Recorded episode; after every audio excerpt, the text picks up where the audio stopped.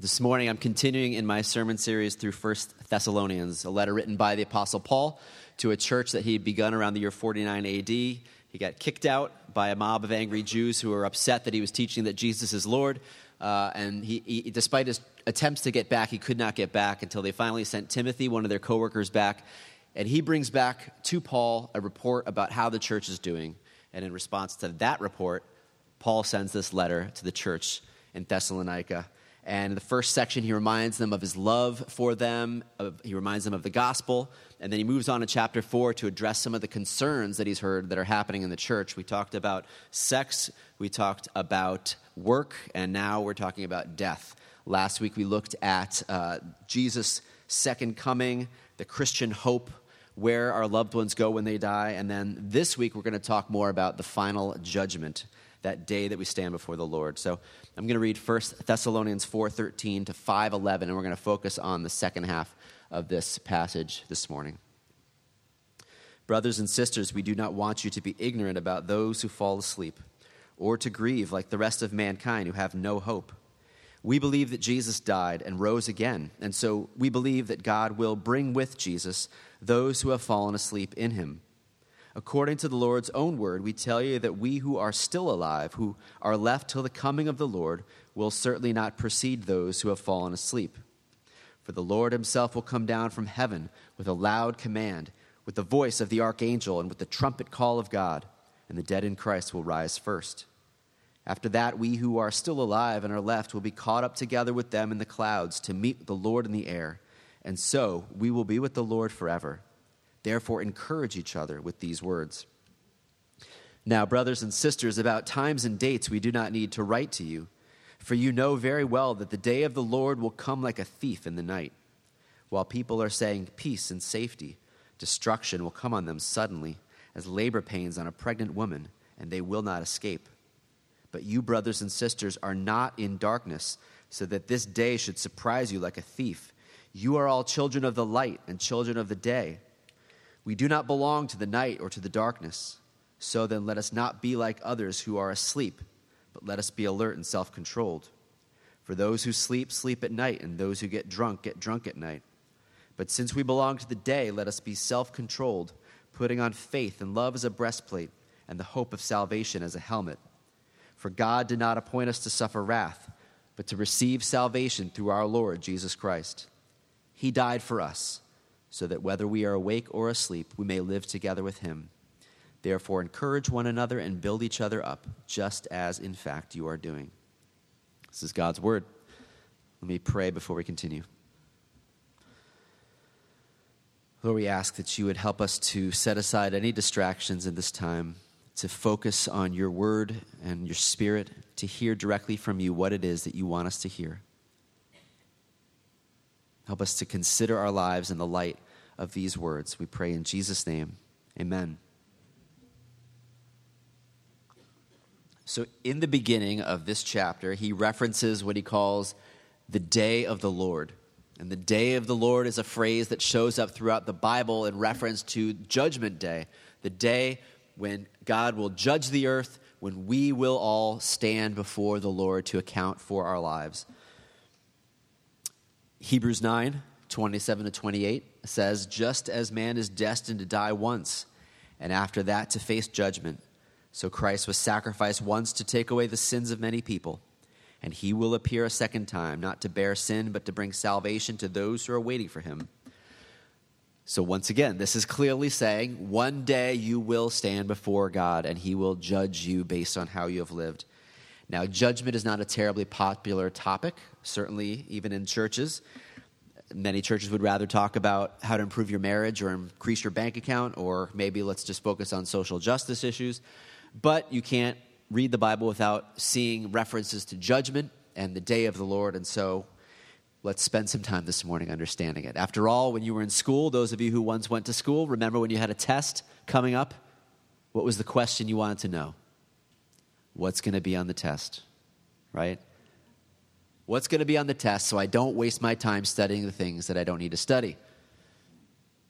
One day you will stand before the Lord and there will be your final exam. So I'd like to help you understand what's going to be on that exam so you don't waste your life on things that don't matter. So there's the way I'm going to approach this this morning is I'm going to expose four misconceptions about judgment that I think there are to help us understand Judgment Day and what we could expect on that day. So the first misconception is that judgment is a bad thing. Again, when people hear judgment and the day of the Lord, most people, I think, see it as a, a terrible, bad thing. But when you read through the Bible, it's not a bad thing at all. It's something to be celebrated. We read this psalm at the beginning of the service. This is just part of it. Psalm ninety-eight, four through nine. Shout for joy to the Lord, all the earth. Burst into jubilant song with music. Make music to the Lord with the harp, with the harp and the sound of singing, with trumpets and the blast of the ram's horn. Shout for joy before the Lord, the King. Let the sea resound and everything in it, the world and all who live in it. Let the rivers clap their hands. Let the mountains sing together for joy. Let them sing before the Lord. Why? For he comes to judge the earth. He will judge the world in righteousness and the peoples with equity. I don't know if you caught that when we read it as an opener this morning. Like all these verses about singing and praising and clapping your hands and playing musical instruments. It's a celebration. Why? Because the Lord is coming to judge the earth. Hmm. Hmm. Doesn't seem to fit together as far as we're concerned. What are we missing about the day of judgment? And why is that a cause for celebration as far as the Jews were concerned? Well, listen to N T Wright in his book, Surprised by Hope. He said it this way, "There will be a judgment where God will set the world right once and for all. For most people, judgment is a good thing. In a world of systematic injustice, bullying, violence, arrogance, and oppression, the thought that there might come a day when the wicked are firmly put in their place and the poor and weak are given their due is the best news that there can be. Faced with a world in rebellion, a world full of exploitation and wickedness, a good God must be a God of judgment." Does that make sense? So as we sit here in our comfortable suburban American town, we hear judgment and we say, ooh, I don't know, I don't like all this talk of a God of judgment. A God of wrath.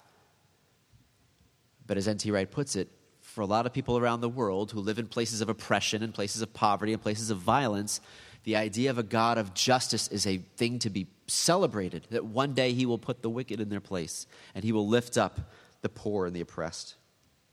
And it's good news that the one who will be doing the judgment is none other than Jesus, right?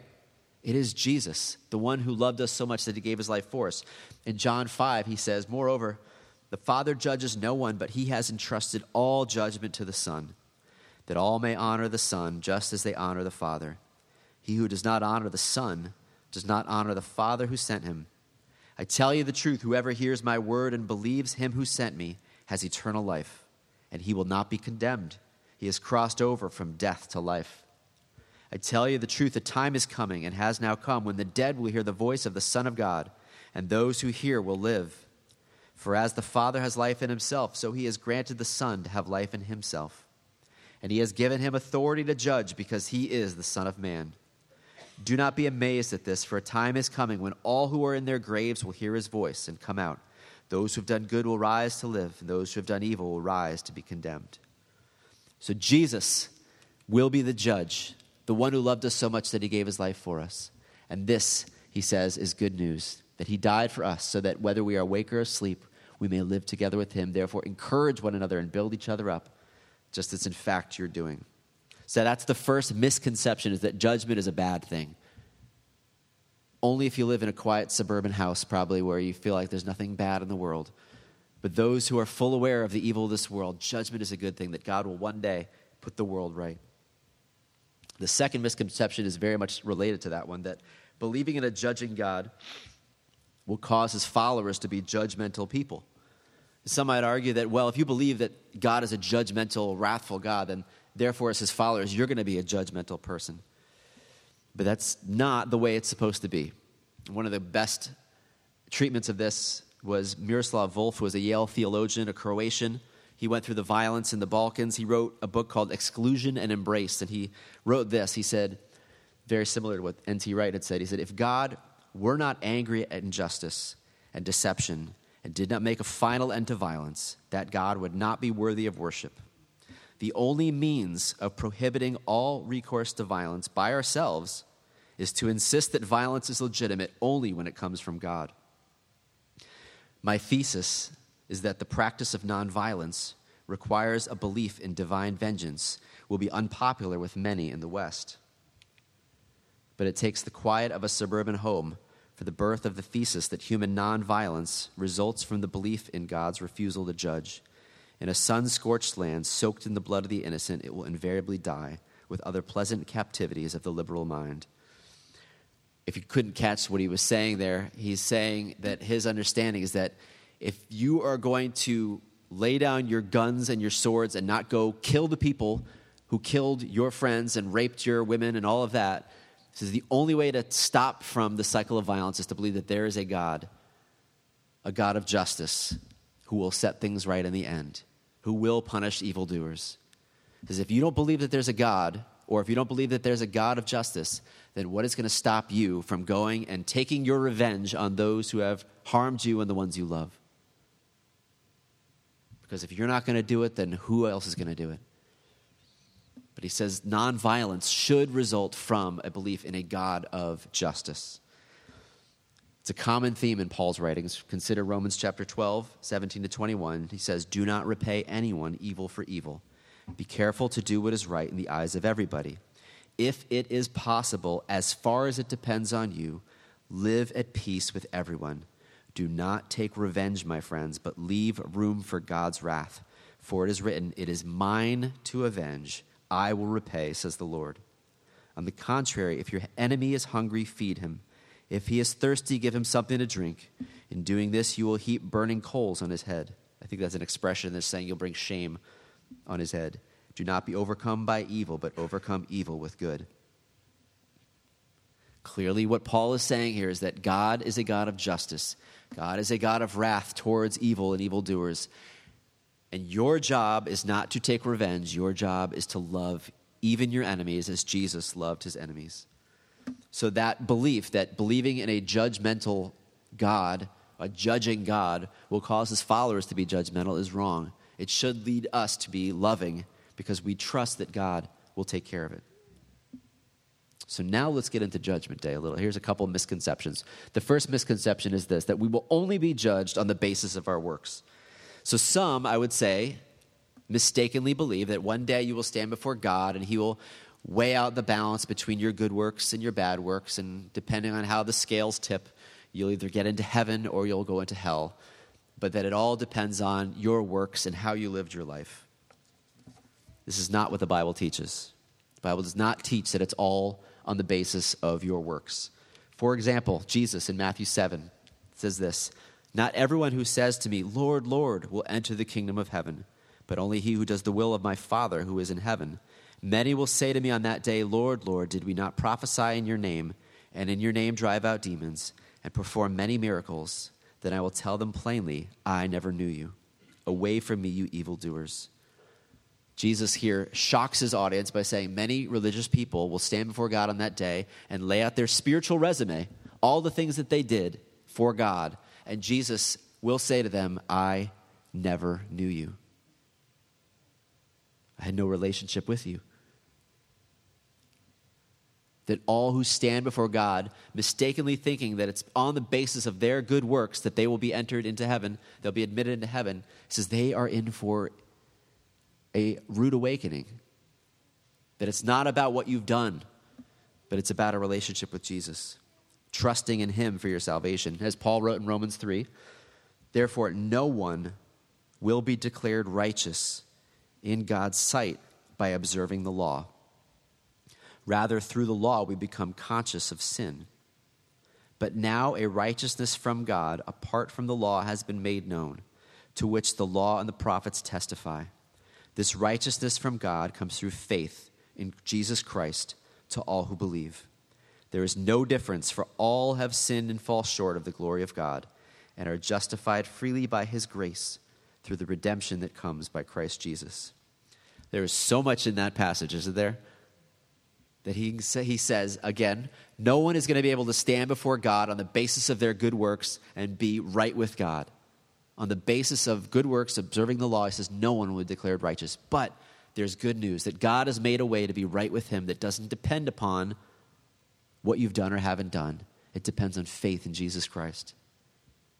And he says that is good news because all have sinned. All have fallen short of God's glory. Nobody lives up to God's perfect standard. But they are justified, declared not guilty by faith in Jesus, by his grace. And so Paul could write in Ephesians two, it is by grace you have been saved through faith.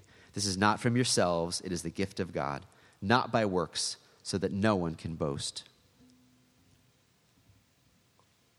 It's not about your good works. That is not what's going to save you on Judgment Day. All of you who think you can stand before God and lay out your spiritual resume, Jesus will say, I never knew you. It's never been about your good works because you can't measure up to God's perfect standard. So Jesus said this, whoever believes in the Son, actually I think John the Baptist said this, whoever believes in the Son has eternal life, but whoever rejects the Son will not see life, for God's wrath remains on him. So again, going back to First Thessalonians five, the passage we read this morning, God did not appoint us to suffer wrath, but to receive salvation through our Lord Jesus Christ. He died for us, so that whether we are awake or asleep, we may live together with him. Therefore, encourage one another and build each other up, just as in fact you are doing. Do you know Jesus? You want to know what's on the test? It's not going to be a list of have you done this, this, this, this, this, this, and this. It's going to be, do you know him? Does he know you? Have you trusted in him for your salvation? Or are you trusting in your own good works? If you've trusted in him, then this is true of you. Therefore, there is now no condemnation for those who are in Christ Jesus. It doesn't matter what you've done or haven't done in this life. If you, if you are in Christ Jesus, if you have trusted in him, then when you stand before him on that final day, that day of the Lord, and you say, I don't deserve to get in, but I trust in Jesus. It says there'll be no condemnation for those who are in Christ Jesus. So that's the third misconception, okay? Judgment is not a bad thing. It's not going to make you a judgmental person believing in a God of judgment. And when you stand before him, it's not going to be about your good works. It'll be about whether or not you have trusted in Jesus. But now for the fourth misconception. The fourth misconception is that we will only be judged on the basis of our faith in Jesus. What does that just contradict what I just said? Let me explain. The only way you are going to be in heaven, the only way you're going to be with God is by trusting in Jesus. However, when you stand before God on that day, there's more to the story. It does matter how you lived your life. It does not just matter that you trusted in Jesus. There's going to be more to Judgment Day. Again, Second Corinthians five ten, we must all appear before the judgment seat of Christ, that each one may receive what is due him for the things done while in the body, whether good or bad. So there is, as you listen, a sense in which there will be some judgment based on what we have done. And that is not going to be the basis of whether you go to heaven or hell, but there is some understanding that what we do in this life still matters. On what are we going to be judged then? Let me go through a few things I see as I look through the Bible, the New Testament, about judgment on that day. First, of whether we live for Jesus or live for ourselves. This, there's a great passage that Paul writes in First Corinthians three about that day of judgment. He says this, by the grace God has given me, I have laid a foundation as an expert builder, and someone else is building on it. But each one should be careful how he builds. For no one can lay any foundation other than the one already laid, which is Jesus Christ. If any man builds on that foundation using gold, silver, costly stones, wood, hay, or straw, his work will be shown for what it is, because the day, that's Judgment Day, will bring it to light. It will be revealed with fire, and the fire will test the quality of each man's work. If what he has built survives, he will receive his reward. If it is burned up, he will suffer loss. He himself will be saved, but only as one escaping through the flames. My understanding as I read that passage is that he says there's only one foundation, and that is Jesus Christ. There's only one way to be right with God, and that is by trusting in Jesus. But how you build upon that foundation with the rest of your life matters. And he uses analogies here of building materials. Precious metals like gold and silver that will withstand the fire, and then things like wood and hay and straw that will be burned up. And so my understanding as I read this is that on that day, the only way that you're going to be going into heaven is if you have trusted in Jesus. But there's still judgment based on how you lived your life. And if you have built on that foundation with things that are just completely self-centered and have no spiritual significance, on that day you will stand before it and they will be burned up. And you will see that you have wasted your life, giving yourself to things that in the end did not matter eternally. And it says, you will be saved, but only as one escaping through the flames, it says, as the fire of God's judgment burns up everything you've done with your life. So my understanding is on that day of judgment, yes, your salvation depends upon whether or not you've trusted in Jesus, but there is still a way that we're going to be judged, and there will be, as it says at the end of this, reward. He will receive his reward, whatever that means, we'll get into, based on how you've lived your life, whether you've lived your life for Jesus or lived your life for yourself, whether you've lived to serve him and his kingdom or to serve your own kingdom. So you will be judged on how you live your life. It does matter. Secondly, what you've done with the knowledge that you have. Because let's face it, people around the world have a very different level of knowledge of God, depending on where you grew up, where you live. Some of you have more Bibles in your house than you know what to do with. Some people might never even have the Bible in their own language. Some people attend church every Sunday. Some people might not have access to a church. And so there is an element of what we have done with the knowledge we've been given. This is a very interesting passage, but let me read it. Luke twelve, forty-seven to forty-eight, that servant who knows his master's will and does not get ready or does not do what his master wants will be beaten with many blows. But the one who does not know and does things deserving punishment will be beaten with few blows. For everyone who has been given much, much will be demanded. And from the one who has been entrusted with much, much more will be asked. It's odd reading this, but there's some understanding of, of judgment here, right? And he says that it'll vary depending on what you've known. It says those who knew what the master asked and did not do it, it says will be beaten with many blows, whatever that means. And then the second group here is those who did not know and did not do, where there's a level of ignorance. It says there'll be less judgment on them. Most of you are in the camp of no excuse, right? Most of us right now are living in that camp of we have been given just about everything that we need to live. We have access to the Bible, we have access to teachers, and we have access to people who can disciple us. What have you done with the knowledge that you've been given? Thirdly, what have you done with the resources God has given you? What have you done with the resources God has given you? Jesus tells this parable in Matthew twenty-five. Again, it will be like a man going on a journey who called his servants and entrusted his property to them. To one he gave five talents of money, to another two talents, and to another one talent, each according to his ability. And then he went on his journey. The man who had received the five talents went at once and put his money to work and gained five more. So also the one with the two talents gained two more. But the man who had received the one talent went off, dug a hole in the ground, and hid his master's money. After a long time, the master of those servants returned and settled accounts with them. The man who had received the five talents brought the other five. Master, he said, you entrusted me with five talents. See, I have gained five more. His master replied, well done, good and faithful servant.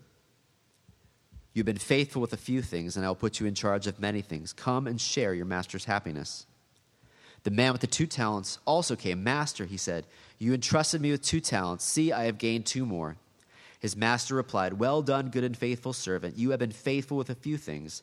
I will put you in charge of many things. Come and share your master's happiness. Then the man who had received the one talent came. Master, he said, I knew you are a hard man, harvesting where you have not sown and gathering where you have not scattered seed. So I was afraid, and I went out, and I hid your talent in the ground. See, here is what belongs to you. His master replied, you wicked, lazy servant. So you knew that I harvest where I have not sown and gather where I have not scattered seed. Well, then you should have put my money on deposit with the bankers, so that when I returned, I would have received it back with interest. Take the talent from him and give it to the one who has ten talents. For everyone who has will be given more, and he will have an abundance. Whoever does not have even what he has will be taken from him. And throw that worthless servant outside into the darkness, where there will be weeping and gnashing of teeth. Again, my understanding of what Jesus is saying here is that we will be judged on the basis of what we have done with the resources he's given us. Talents, money, influence. What have you done with what he's entrusted to you? Final exam, question number four. How have you treated the least of these? He goes on to tell this parable. When the Son of Man comes in his glory, and all the angels with him, he will sit on his throne in heavenly glory. All the nations will be gathered before him, and he will separate the people one from another, as a shepherd separates the sheep from the goats. He will put the sheep on his right and the goats on his left. Then the king will say to those on his right, "Come, you who are blessed by my Father, take your inheritance, the kingdom prepared for you since the creation of the world. For I was hungry, and you gave me something to eat. I was thirsty, and you gave me something to drink. I was a stranger, and you invited me in. I needed clothes, and you clothed me. I was sick, and you looked after me. I was in prison, and you came to visit me." Then the righteous will answer him, "Lord, when did we see you hungry and feed you, or thirsty and give you something to drink? When did we see you a stranger and invite you in, or needing clothes and clothe you? When did we see you sick or in prison and go to visit you?" The king will reply, "I tell you the truth, whatever you did for one of the least of these brothers of mine, you did for me." And then he will say to those on the left, "Depart from me, you who are cursed, into the eternal fire prepared for the devil and his angels. For I was hungry, and you gave me nothing to eat. I was thirsty, and you gave me nothing to drink. I was a stranger, and you did not invite me in. I needed clothes, and you did not clothe me. I was sick and in prison, and you did not look after me." They also will answer, "Lord, when did we see you hungry or thirsty or a stranger or needing clothes or sick or in prison and did not help you?" He will reply, "I tell you the truth, whatever you did not do for one of the least of these, you did not do for me." And then they will go away to eternal punishment, but the righteous to eternal life. It seems that Jesus is saying that evidence of our faith is seen in these things, right? It's not just that you prayed a prayer when you were seven years old, but the evidence of your faith is seen. The evidence of your faith is seen in how you treated the least of these, in what you've done with the resources he's given to you. In what you've done with the, your life that God has given to you, the resources, the abilities, the talents, the money.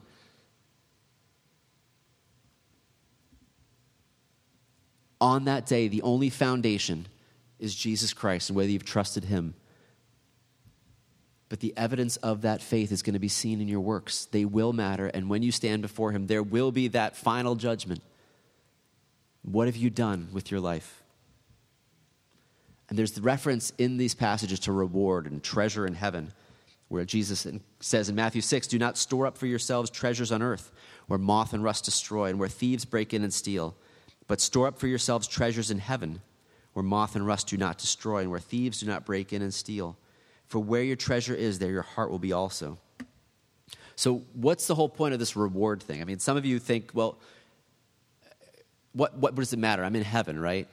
Why do I need to think about reward or treasure or any of that? Like, as long as I'm in heaven, I'm good. As long as I've trusted in Jesus, I'm good. Let me try to help you to think about reward in a way that hopefully will make sense. I don't want you to think about it as having a bigger mansion or having more jewels in your crown or having a house closer to the throne or anything like that. Think about it this way. Try to, I'll try to use some analogies to help you think about what reward, heavenly reward, might be like. Say you're a golfer. And it's like all the hard work that you've put into your golf game so that the reward is that finally when you go out there and play, you can hit the ball straight and true and enjoy the feeling that comes from seeing that ball go straight. Or you're a piano player and all that hard work that you've put into learning how to play the piano, the reward is that one day you can play freely, anything, beautifully. Or what about if you're married? Or a friendship, all the hard work you put into working at that relationship so that one day you can enjoy the fruits of your labor and enjoy the closeness and intimacy that comes from all that hard work. Notice how I'm, I'm giving you examples of rewards that are organically tied to the work you've put in. That the reward of giving yourself in service to God and delighting in him is that one day the reward you will receive is that you will enjoy him fully forever. Or think of it this way. What if heaven were a basketball game? the greatest reward would, bo- would go to those who have disciplined themselves and given themselves to learning the game of basketball so that when they get to heaven, they can enjoy it better than anyone else. Or if heaven were an orchestra, those who dedicated themselves to learning an instrument would be able to play freely and better than anyone else. But heaven's not an orchestra, and it's not a basketball game. That heaven is a place of love. And those who are going to enjoy heaven the most and be rewarded the most are those who have given themselves to love, given themselves to loving God and to loving others, who've given themselves to pursuing God with their whole heart, to holiness, to living for Him. They are going to be the ones who experience the greatest reward when they are with God forever. Going back to First Thessalonians five, he says this, "You're all children of the light and children of the day. We do not belong to the night or to the darkness. So then let us not be like others who are asleep, but let us be alert and self-controlled. For those who sleep, sleep at night. Those who get drunk, get drunk at night. But since we belong to the day, let us be self-controlled, putting on faith and love as a breastplate, and the hope of salvation as a helmet. For God did not appoint us to suffer wrath, but to receive salvation through our Lord Jesus Christ. He died for us, so that whether we are awake or asleep, we may live together with Him. Therefore, encourage one another and build each other up, just as in fact you are doing." It's those who live as children of the day and don't live as children of the night, those who live seeking God and living holy lives for Him, those are the ones who are going to experience the greatest reward when they're finally in a place where there is no more sin and no more evil and no more darkness, where it is just light and love and God for all eternity. There's going to be a judgment day. Anyone who thinks they can stand before God on the basis of their spiritual resume, Jesus will say, "I never knew you. Away from me, you evildoers." But all who think it's just about, as long as I prayed a prayer, now I can live however I please, you're mistaken. Either it shows you don't even know God, or you're just mistaken in understanding what He teaches, that on that day, what you have done matters, how you've lived matters, how you've lived, used the resources He's given you matters, how you've treated the least of these, how you've loved others matters eternally. Live your life to love Him and to love others. Remember, on that day, everyone that we love will stand before God. Remember the end of Schindler's List?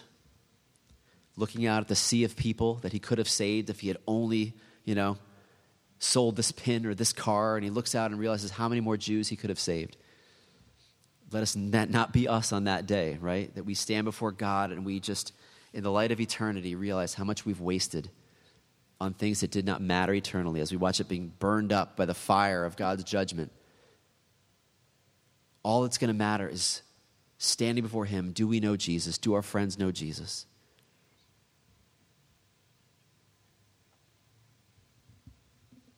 Again, First Thessalonians two.